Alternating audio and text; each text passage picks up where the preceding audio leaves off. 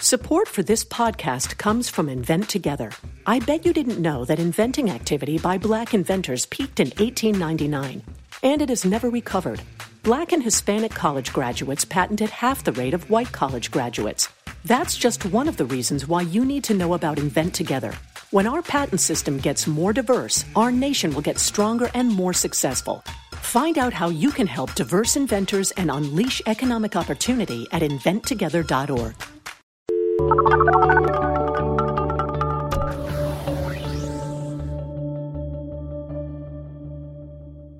and welcome to the Pollsters. I'm Margie Omero, Democratic pollster with GBA Strategies. And I'm Kristen Soltis Anderson, Republican pollster with Echelon Insights. And each week we bring you the polls driving the latest news in politics, tech, and pop culture. So it's Wednesday. There was a big primary and special election night last night, but we were releasing the show on Thursday because we have some cool embargoed stuff, which we're going to talk about in a little bit. But we are or at least I am a little weary from from all these. Pri- there's there are only two, I think, two more big primary nights left. So there's one next week and one in September. Well, there's there's Florida, Right. uh, August 28th. Oh, so- right. Um, so I get back. So, uh, dear listeners, I will be gone for the next two weeks, but I will be with you in spirit because we're going to try to bank a couple episodes today. We've got a great interview that we recorded uh, Yep. that I don't think we have released yet. Nope. Is that one still in the can It with our secret, very special guest? Yes. So you will still have me in your earbuds. I will be with you in your car or wherever you listen to find podcasts. Uh, but I'm going on a trip and I'm going to get back the day before that primary.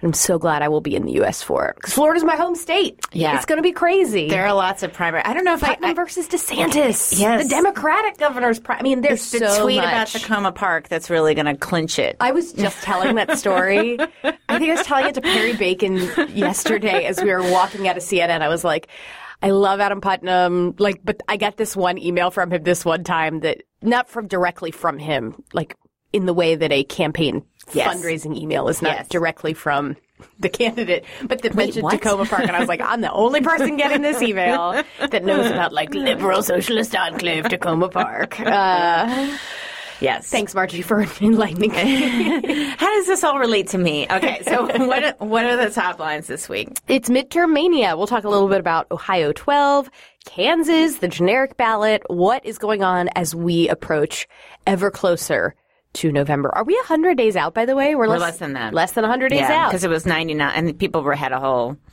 People like spend Start a the day clock, get the countdown talking about it going. recently. Yeah, Uh, then we'll talk about Trump defectors and Trump converts. You might be surprised at how the makeup of Trump supporters has or has not changed.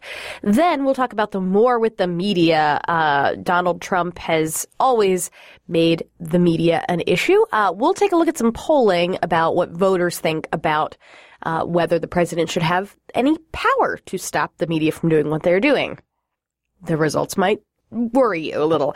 Uh, then, how many ostrich jackets does it take to collude in an election? We'll talk a little bit about Russia.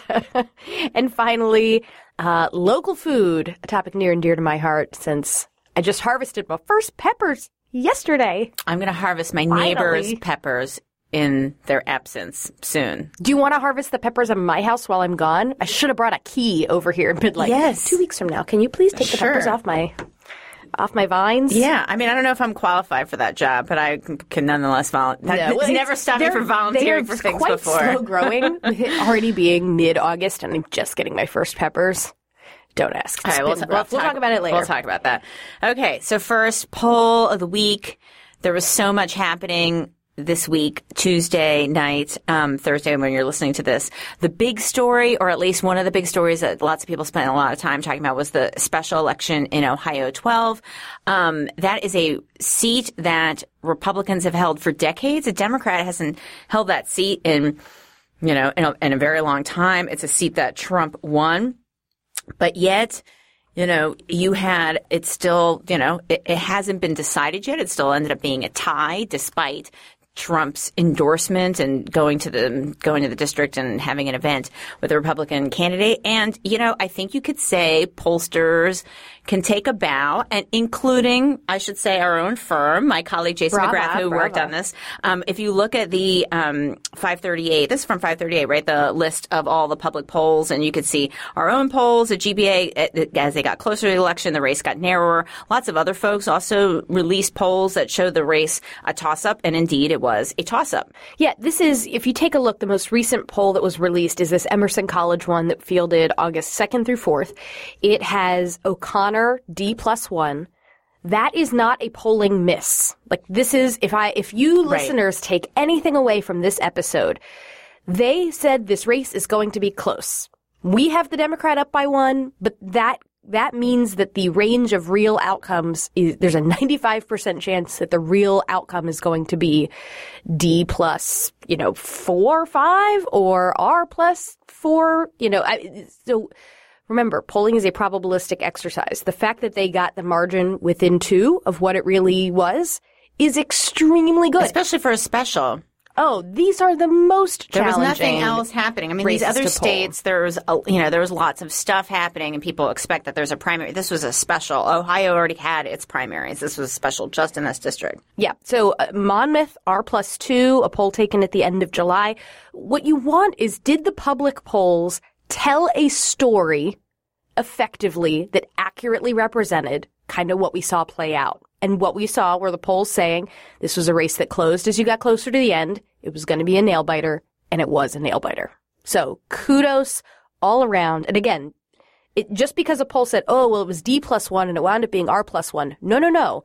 That's okay. That's what polls do. Right. It told you that the race was going to be close, and it was close. That's how these work. Yep. So and we should just be clear. At, at the time that we're recording, this race is not decided. There are still provisional ballots Very being ca- cast. There's 1,754 votes between uh, O'Connor and Balderson. So this is not final as of right now. Um, and so I, I think that you know, obviously, it's good for whichever side win ultimately wins this seat. Winning a seat is good. Not winning a seat is less good. That said, this is still very clearly a warning sign for Republicans that this seat was as close as it was. The other thing that's important to note here um, is that outside spending was, you know, probably five or six to one on the Republican side. To the Democratic side, there was a lot more spending on the Republican side. And is that something that is sustainable for all the other races, the districts that are like this one, that are Trump held? We're not even talking about the Clinton, the, you know, two dozen Clinton held seats that are top Which tier targets. the- that's all Democrats need to flip to take the House. Right. Take So- tw- uh, one more. Take the 23 Clinton districts and then one more. So now, are are, the, are the Republicans going to outspend Democrats five or six to one in all the seats that are that are Trump held that are R plus, you know, in double digits, you know, uh, Republican advantage, and and then does that mean that they're not going to invest in the Clinton held seats? And so how's that going to go? So so that this is clearly a warning sign wherever this ends up. So one thing that I thought was really interesting, Steve Kornacki took a look at the the metro suburb versus rural ex-urban divide, uh, and tweeted this out uh, this morning. This morning being Wednesday morning. Um, and he notes that, so you've got the piece of Ohio 12 that is in Franklin County, which is Columbus, the sort of immediate suburbs. It's this more, you know, the kind of area where people have said, oh, Republicans are going to really struggle. And here you wound up, it's a place that like Democrats have, you know, Obama won this by three. Then Hillary Clinton won it by 18. Then O'Connor just won it by 31. So you see that trend line, right, of that piece of that county. Uh-oh. Oh, wow. Your, your jaw just dropped as I read that. that is really massive. But here's the other switch is that, and I'm going to butcher the pronunciation of this, not being from Ohio, Muskingum County. It's Zanesville. It's the Right. rural part of the district. I apologize to any listeners who live there if I just butchered the name of your county. Uh, in 12, Obama won that piece of that county by 0.15, so barely. Then Trump wins it by 29. Then Balderson wins it by 33. So it's this like massive divergence from like both of these places were narrow Obama places in 12. that have now become one is O'Connor plus 31, one is Balderson plus 33. Right. But the move on the Democratic side is m- larger than that shift from Trump's performance to Balderson's performance. Yeah, the overperformance compared to Clinton Right. is much greater. Balderson was like a little above Trump's numbers. Right. Right. Right. Right. Uh, but I, I just, that tweet stuck out to me. As now, like, how much do you think is that from Balderson saying like, you know, Oh, we don't want someone we from don't Franklin need we don't need a Franklin County. Pro tip, pro tip to everyone listening who's running for office. Make sure the county advice. is in. It, don't do that if the county's in your district. you can Free maybe do from the that if the county is not in your district. But but yeah. Um, so what I think is fascinating though is before this election, uh, before the special election, there was a lot of talk and chit chat about what type of district is going to be the more challenging district for Republicans to hang on to. Is it a district that has a lot of these kind of like affluent suburbs, you know, a place like like Georgia 6, right? The type of district where Republicans hung on with Karen Handel. Um, you know, you're kind of I don't want to say country club Republican, but I'll I'll say it because people kind of get what I mean by that. Um, you know, this is just like upscale, college educated. Is that the type of place where Republicans are going to struggle because those voters are bleeding even further away from the party? Or will Republicans have the biggest problem in these districts that are actually replaces Obama won, and then Trump won them by a ton, and then in specials like they've swung back. So like Conor Lamb's district, you know, that they I, I, somebody I'm not going to give credit where due. There's been an analysis that I've seen floating around that shows the biggest swings toward the Democrats have actually been in these like Obama Trump districts. Mm. Now, part of that's because they have kind of further to fall. And these are places where voters have a habit of voting for Democrats. Trump was this weird anomaly. Now they're reverting back to old voting patterns. This is a point in the category of like Republicans need to watch out for these not necessarily Trumpy areas, these sort of affluent suburb type areas. Those are the districts where there's going to be the biggest problems. I mean, look, you know, how many more data points do we need to see where this is this is headed, right? I mean, you have you know, if you look at all the places where Democrats overperformed or did well, you know, whether it's Georgia, South Carolina, Virginia, Alabama, Pennsylvania, here, I mean, that's, you know, that's a lot. But the NRCC would say, and this is also correct, that I believe they've won eight out of nine of the special. Like I think the was is the Conor Lamb one like the on the House side. Right. Is Conor Lamb the only loss? Hmm. Like the. And so Dave Wasserman, Right. I'm, I'm basically just narrating my Twitter feed at this point. I apologize. Dave Wasserman, Cook Political Report, noted that. Oh, I'm looking right at the tweet. So Elliot Schwartz, NRCC. This is crazy stat. NRCC has won more special elections in the 2018 cycle than in any cycle in their history. True fact. True fact. Uh, but That's Dave- what happens when you have so many Republicans retire, right? and there's the context. Uh, so then you have Dave Wasserman replying, This is true, yet it's hard to remember when so many victories were such a bad omen for a party headed into November. So, anyhow, that's it's the you can look at it glass half full, but there are a lot of other ways to look at it glass half empty if you're a Republican. Yeah, I mean, you know, uh, look, uh, uh, and we could talk about some about the other races, or we can move on to the other stuff. But you know, I, I think still in the end. All, all of these are warning signs for Republicans. You see a lot of folks providing, I mean, this is an interesting conversation, which we don't talk about a lot on the show, which is how do people publicly speak when they do this, um, depending on even folks who are operatives, how do they speak on the record about what the chances are, right? You have a lot of Republicans who say, frankly, on the record, like every Republican needs to run as if, you know, they're, th- you know, this Well, is, I- I- you say, Liesel said it, and then I stole it from Liesel. Right, like everybody needs to be running like they have a real race, whether they, you know, think they do or not. And it, you see millions of variations of that, of that kind of comment. You eh, from Republicans, right? And then you see some folks like "red wave is coming, everybody," which is just, you know, that's harder for people to really buy that that's a real thing. You know, that's just like just trying to wave the flag for your side. Yeah. So there's also was a special election in, or not a special election, a primary in Kansas Yes. last night, and you have, you said your your email is lit this morning. Yeah, so Team Team Kelly, and we released, um, and you know, we, we've been do- done some work for uh, Senator Laura Kelly, who won decisively in her Democratic primary. Republican primary, it looks like Chris Kobach is up uh, currently, at least you know where we are today. He's up over over the incumbent Governor Jeff Colyer, and uh, but regardless of which candidate it is, uh, you see a lot of public polling that shows people are very united in Kansas and that they don't want to continue um, the failed Brownback experiment. So whether it's Colyer or whether it's Kobach, I think they both offer something similar. When Laura Kelly is really committed lifelong mission on education. Anyway, I'm very I'm very excited about her. She's really fantastic candidate, great person, and uh, you know it's another example of Trump's endorsement. You know, does it help or hurt? I don't know. Is he, he's like, he's not the kingmaker, he's the tie maker, right? Because I mean, in Ohio, he couldn't really get, you know, it's not like he could really solidify that district for, that he won for Balderson.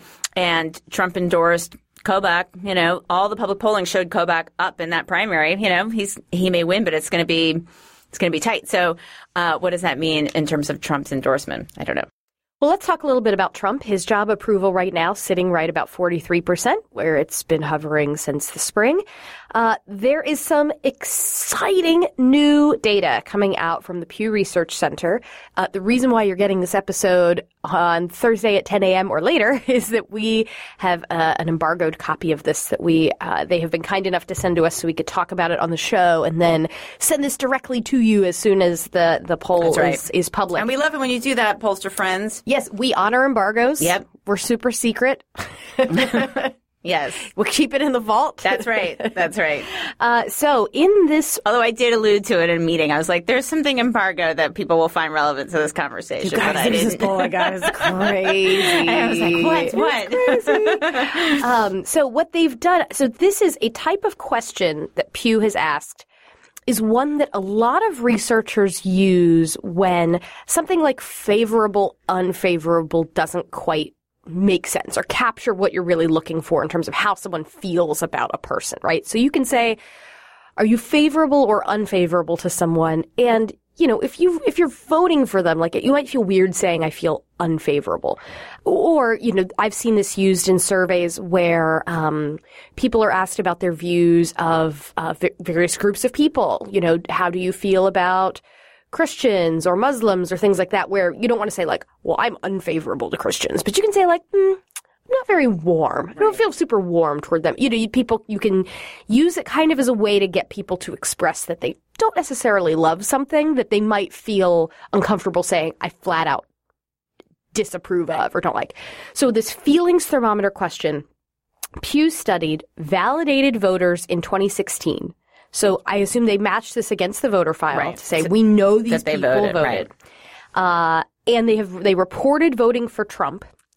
Uh, and I assume this is this is a panel study. So these are uh, is or is this a panel study? Let's Is it see. from their American Trends panel? So it's they it's people who are validated as having voted in the 2016 election and who said they voted for Donald Trump. Um, oh, see methodology for details. Gosh, should have read that before we started. Okay, this. Well, all right, we'll- well, what it is, it's, look it it's up while you looking at, at Trump voters. Okay, T- tell us if this is a longitudinal study or if it's like a new new crop of people each time. They found that for people who said, "Yeah, I'm gonna I'm gonna vote for Trump," um, that initially there were a lot of people that were like, Yes, it's from the Trends panel. it's from the Trends panel. Okay. They said, uh, you know, I'm going to vote for him, or they wound up, they voted for him, but like they did not love him in April 16 when he was, you know, 43% felt very warm toward him. But you had another 22% who were like, eh, yeah, okay, I like him, I'll vote for him, whatever. And then you had a, a not insignificant chunk of people who would go on to vote for Donald Trump who were like, uh, don't, not really crazy about this guy. Um, so then you get to post election and all of a sudden the people who voted for him are feeling very warm about him. He won. He's now got 63% of his voters feel very warm toward him. 24% feel somewhat warm.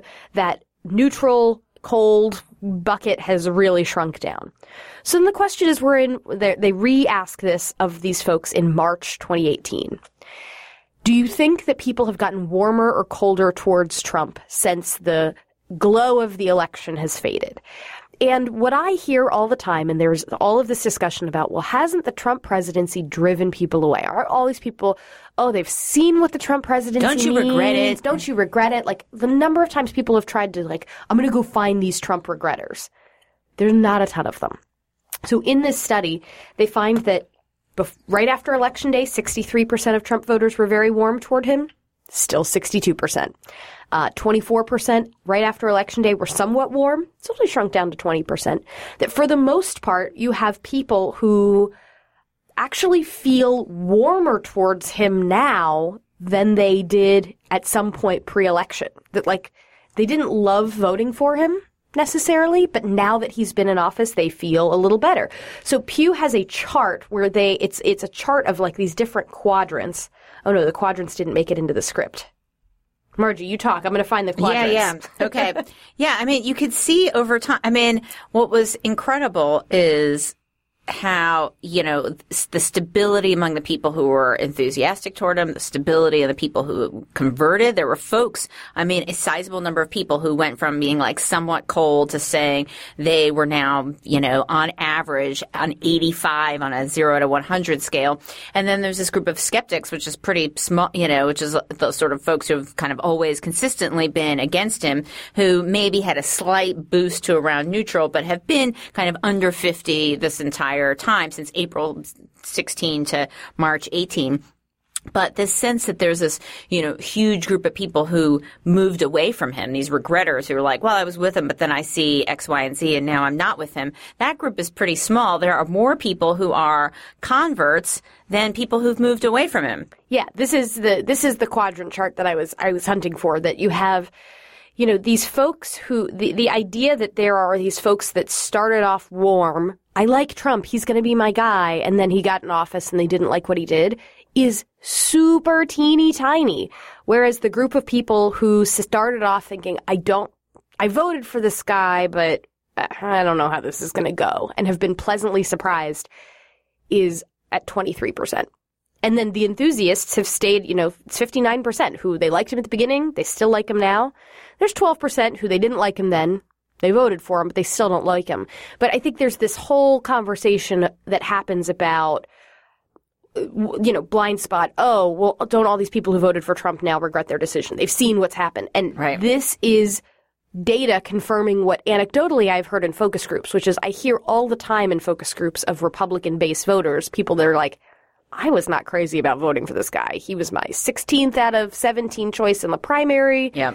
Um, but I, you know, I made do, and now like the economy's doing great. And So, everyone's yay. always out to get him. Why is everybody, why is the media out to get him? Which we'll talk about in a little bit, right? Yeah, so, this data just confirms what people have been looking at me like I'm crazy when I say all along. So thank you, Pew, for helping me to show the world that I am not crazy, just from a self-interested perspective. I, you know, I think more, almost more than the fact that there are more converts than regretters is the size of the people who are consistent skeptics. I think that seemed a little bit small. I don't know if there's something about the cutoffs they use or the points in time. You know, I'm I'm not sure, but there's something that about that that size of that group seems just a little small.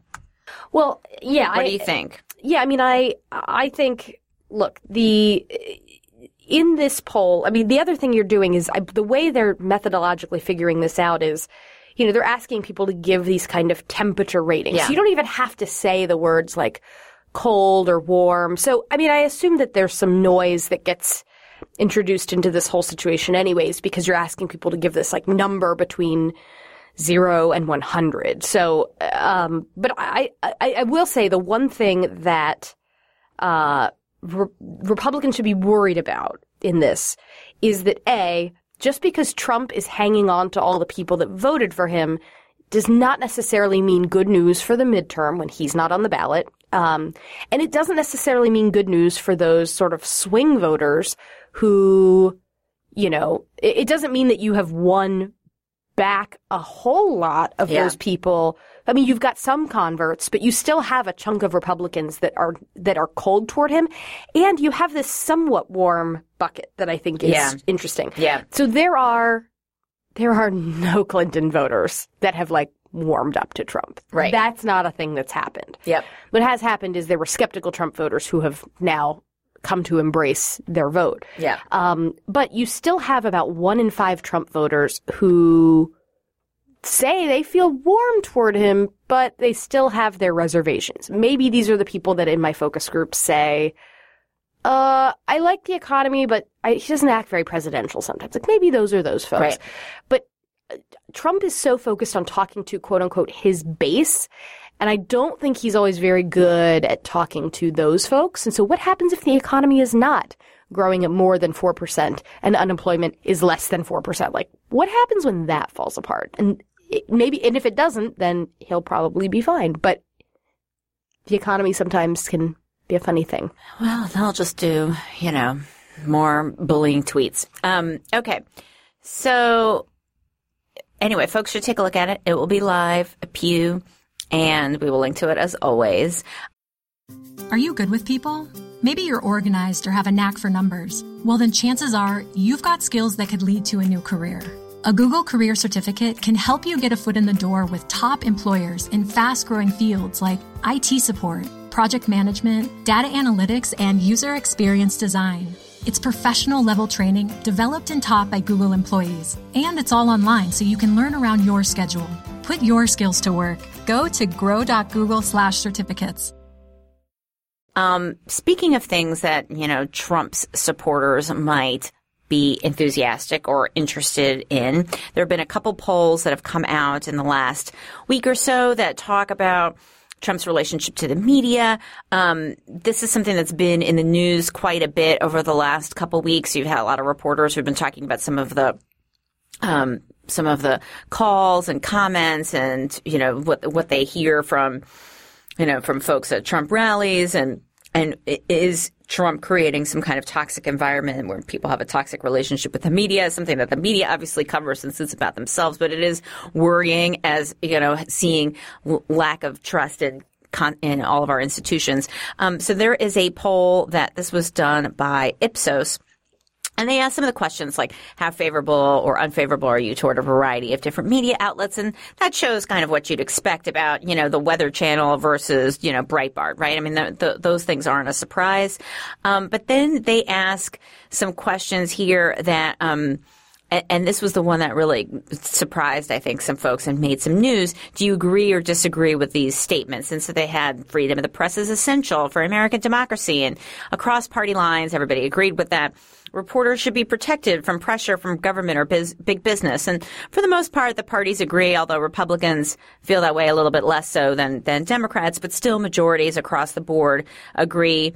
Uh, most news outlets try their best to produce honest reporting there there's a big difference by party. Okay, um, so that stuff I think is what you'd expect to see. Here's another one. The president should have the authority to close news outlets engaged in bad behavior. Well, then 43% of Republicans agree with that one and 12% of Democrats. That one's a little surprising. Um, the news media is the enemy of the of the American people. About half of Republicans feel that way. Twelve percent of Democrats. Another question: President Trump should close down. This names him should close down mainstream news outlets like CNN, The Washington Post, and the New York Times. Twenty three percent of Republicans agree with that. Eight percent of Democrats. I mean, that number seems kind of high for Democrats, but. Um, you know, sometimes these questions people are like, sure, great, right? It's one of those things where people kind of enjoy the thrill of saying yes, you know, to some of these some of these answers. It, it, there's probably some element of that, um, but they are worrying nonetheless. Well, I, let me offer a not a counter, but the bad behavior is a very uh, open to interpretation yes. term. Mm-hmm. So if you are a news outlet that is engaged in like genuine like libel, there are legal avenues right. through What's which bad behavior? I mean, were you mean to your Uber driver, or were you like, did you like smuggle? Did you you know embezzle money? Did you you know? Have not you fact check ex- something? What, what, does that mean? Your sources against their will and therefore put them in danger. I mean, like there are things that are bad behavior that again, I, I'm I'm not arguing that this is the right position, but I am saying it doesn't necessarily mean everyone who said yes to that is thinking, oh, news outlets who write mean stories about the president, Yes, he should be able to shut them down. Agreed. So Agreed. Bad behavior is not. I do think that President Trump should close down that that that, that one about he should That's be able to close down mainstream outlets and names them. That's kind of, that's the that's the scary one for me. Like, yeah, that's pretty specific, isn't it? uh, but you know, it's less than a quarter of Republicans who say yes. So you may be horrified that there is any proportion of the country who believes this, but it is less than a quarter of Republicans. So that's why I, believe that a lot of this is like, to your point, the rhetorical, like, yeah. get Get 'em. "Rah, get 'em type stuff. And then you see those numbers really fall off when it's like, well, should, should he just close them? And then you get less than a quarter of Republicans saying yes. Yeah. Um, so I, I talked about this a little bit on Real Time with Bill Maher this past week, and uh, this was something that I think uh, Ariel Edwards Levy noted on Twitter that like this whole Republicans not liking the media thing, it's not new. It's not new. Right. Uh, I remember when I was working at the Winston Group, we were doing polling for Newt Gingrich's presidential campaign, um, and that he really surged in South Carolina after the debate where he, you know, tried to take a sledgehammer to. uh, Was it John King? Yes. And we're like headed to do Yes. tape John King's show right And, now. You know, and the thing was, lots of people reported at the time too, like at the dance of of Newt Gingrich being like. The press, brr. and meanwhile, you know, people report like after after these debates, like Newt Gingrich is out, like you know, schmoozing it up with the press. Like it's not like he is actually an enemy of the press. Like he's like, "Hi, I love you," the press. Well, you know, that's we that there's there's a whole Mark Leibovich book out there about this, you know, kabuki theater nonsense. yeah. Um, but I, I, you know, and then in 2008, like we had Sarah Palin and the lamestream media. I mean, and I do remember being pretty ticked off at the time about the way I felt like the media was un- being unjust in its treatment of Bristol Palin, who at the time was like a teenager going through this like crazy nonsense. And I remember feeling like my first real pangs of like, oh, the media is making me really mad because I felt like they were being super unfair to this teenager going through this Yeah. like traumatic situation. And I thought that was just not okay. But then, of course, it, it, the whole situation spiraled into something else. But Yes. anyhow, you know, Sarah Palin and the lamestream media, like, this is 10 years ago. This is literally 10 years ago. yeah. It's been a long 10 years. Yeah, but this still, you know, in the in the bucket of questions that you that I have not seen before, the president should shut down CNN, Washington Post, New York Times. Like, I don't think I've seen that polling question before. It's a bold one. And, you know, not a lot of people agreed with it, but somebody did. And so that's quite, it's quite something. Final thought from this poll that I thought was interesting. They asked, do you consider the following to be trustworthy or untrustworthy? Uh, bottom of the list, Breitbart. Second, Daily Beast. Although this is just showing total trustworthy, you could have a lot of people saying, Yeah, I don't know. I'm sure So- I don't know, yeah. uh, So I want to be cautious about, you know, going after the people at the bottom of this list. That's, that's not the intent. But the Weather Channel, top of the list. 91% find it trustworthy, including 91% of Republicans, 95% of Democrats, and 91% of independents. The Weather is not yet partisan. What surprises me is that it's not yet partisan. because this is. But the Weather Channel does occasionally say, like, yo, climate change is happening, people. We're the Weather Channel. Yeah. 100%, which is why I think this finding is super interesting. And as someone who dabbles in Republican environment land, Right. Uh, just a valuable finding to throw out there into the universe. Plus, who doesn't like Jim Cantore? He is the best. All right, let's talk about this Russia election meddling. Um, so we have now gone from did the Trump campaign have contact with Russians? Went from no to yes. But then it was like, well, but the contact was about adoption. And then it was like, well, no, actually, uh, here are these emails where this like record promoter guy is saying we've got dirt on Hillary Clinton. Oh, but that's not collusion. That was just a meeting that didn't turn into anything. Now we've gotten to the point where like Rudy Giuliani is out there saying collusion didn't happen, but if it did, it's not a crime. Which is a legal matter is technically kind of true, but there were lots of things in the orbit of collusion that are totes illegal. Don't commit bank fraud. Uh, don't accept illegal campaign contributions from foreign sources. These sorts of things. Don't obstruct justice. Don't lie under oath. All sorts of things in the Yeah, like, and if the tables were turned, I mean, come on. Oh, Come on. You don't you don't have to convert me on what the alternate what is happening on Give Earth me a 6 break. because Earth 2 is the one where Jeb Bush is president. but Earth 6 is the one where Hillary Clinton won the election and you have like conservative talk radio hosts I mean- melting down about I mean, collusion. Obama went out to dinner with his wife, and people go crazy. Like, I mean, there's I'm no not, not arguing that there is you know? not uh, some double standards going on here. But uh, we have now gotten to the point where the argument is collusion's not a bad thing. Everybody does it, which, point of fact, false, not true. Yeah. The reason why a lot of these shady characters that you're now hearing about, like, they they went to work for Trump because they weren't getting work from other like people who wanted more respectable whatever. I'm just I'm just going to leave it out there that not everybody in this business is shady. It is not all House of Cards. It is not ostrich jackets all the way down. I don't even think I'd want an ostrich jacket. It's very hot right now to think about ostrich. I heard I heard another about that. podcast where they were like, "Wait, is it feathers or is it leather?" And I mean, either way, we should. That's an, a safari animal that is best enjoyed. Yep. From a from a safari vehicle, and the animal is in its own habitat. So as of right now, the argument that collusion is appropriate has not taken root. Almost no one, 3% overall, 4% Republicans, only 2% Democrats think that like collusion is fine or that it's appropriate. But that it's not a big deal. You now have 27% of Republicans holding that view. And you have another 42% that just say, I don't think Russia tried to influence the election which like all of our intelligence agencies says said that they have. That's not like a statement coming out of the DNC. It's a statement coming out of the CIA. So that's the that's actually the number that still of all of this concerns me more that people just like think Russia wasn't trying anything rather than it does not appear that there has been significant movement on the like well collusion's actually fine because everybody does it. Like we're not at a point where people think it's fine. There are some Republicans that think it's not a big deal, but that's not the same as saying it's appropriate. Right. And I think it's important. This is something that we saw in the Navigator work in previous months. Like, it's important to really specify what we're talking about here, that these phrases of sort of collusion or corruption are, you know, vague. And people think all politicians are corrupt in some way, right? That's it, that, that part is true. They think like all politicians do something that they don't like, right? That's been true a very long time. That's still true.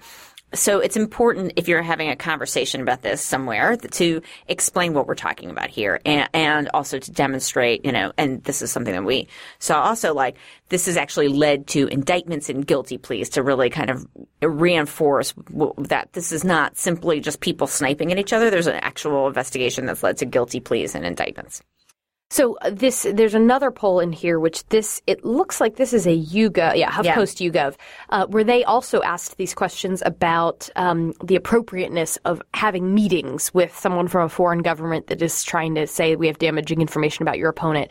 Is it appropriate or not? 50, this poll actually shows Trump voters 56% finding it is appropriate, which is a big difference from that Yahoo Survey Monkey one, which shows only like 4% of Trump voters saying it's appropriate. But I guess when presented with other options beyond appropriate and inappropriate, the Survey Monkey one gives you like four different ways you can go. Right. Appropriate, not appropriate, but no biggie, not appropriate and bad, or it doesn't matter because it didn't happen. Here, you're just saying appropriate or inappropriate. And it's also taking it like more hypothetical. While the Survey Monkey one talked about Russia specifically in 2016. Right. And in this one, you have a majority of Trump voters say it would be appropriate, and 86% say most politicians would agree to such a meeting. It, the number doesn't really move when they specify Democratic politicians because it's they've already said, yeah, we just think this is what happens. Guys, this is not really mostly what just happens. I'm telling you from I'm inside I'm inside the bubble. Dispatches from the swamp. Yeah. This is not normal. Yeah, I mean, you know, it, it, and it's, and I can appreciate that this whole conversation is asking voters to think a, a lot about a variety of kind of legal and political inside operations that, that voters don't typically nor particularly want to think about. Um, So, uh, you know, it, it, I can understand how some, how voters can say, well, doesn't this kind of thing happen? I mean, what exactly is different about this versus something else? I, I could, I can see how you would get there, even if that's actually not true. I mean, I, I, you know, I don't agree obviously with that conclusion, but I could see how you could say, well, like, I just think that they all do something you know, kind of shady, and this is the first I'm hearing about this, but you know, what's different about it?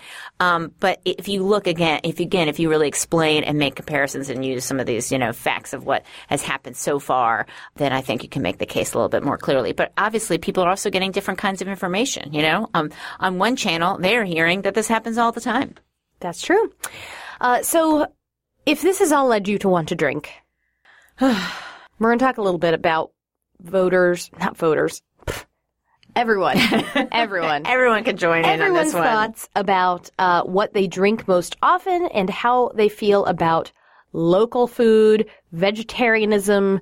Basically, what are people eating and drinking? Yes. Um, this is relevant to my interests as I am, since I'm going to New Zealand this week and then going to Australia. There, that's a land of good beer and wine. Yes. This is going to be a real fun trip. Uh, we, I feel like we do this segment every year when Gallup drops these numbers. I'm and we always, have the same conversation. I'm always game for it. Right. I know wine is always second tier. Liquor has had a rough year. right now, wine and beer are resurging.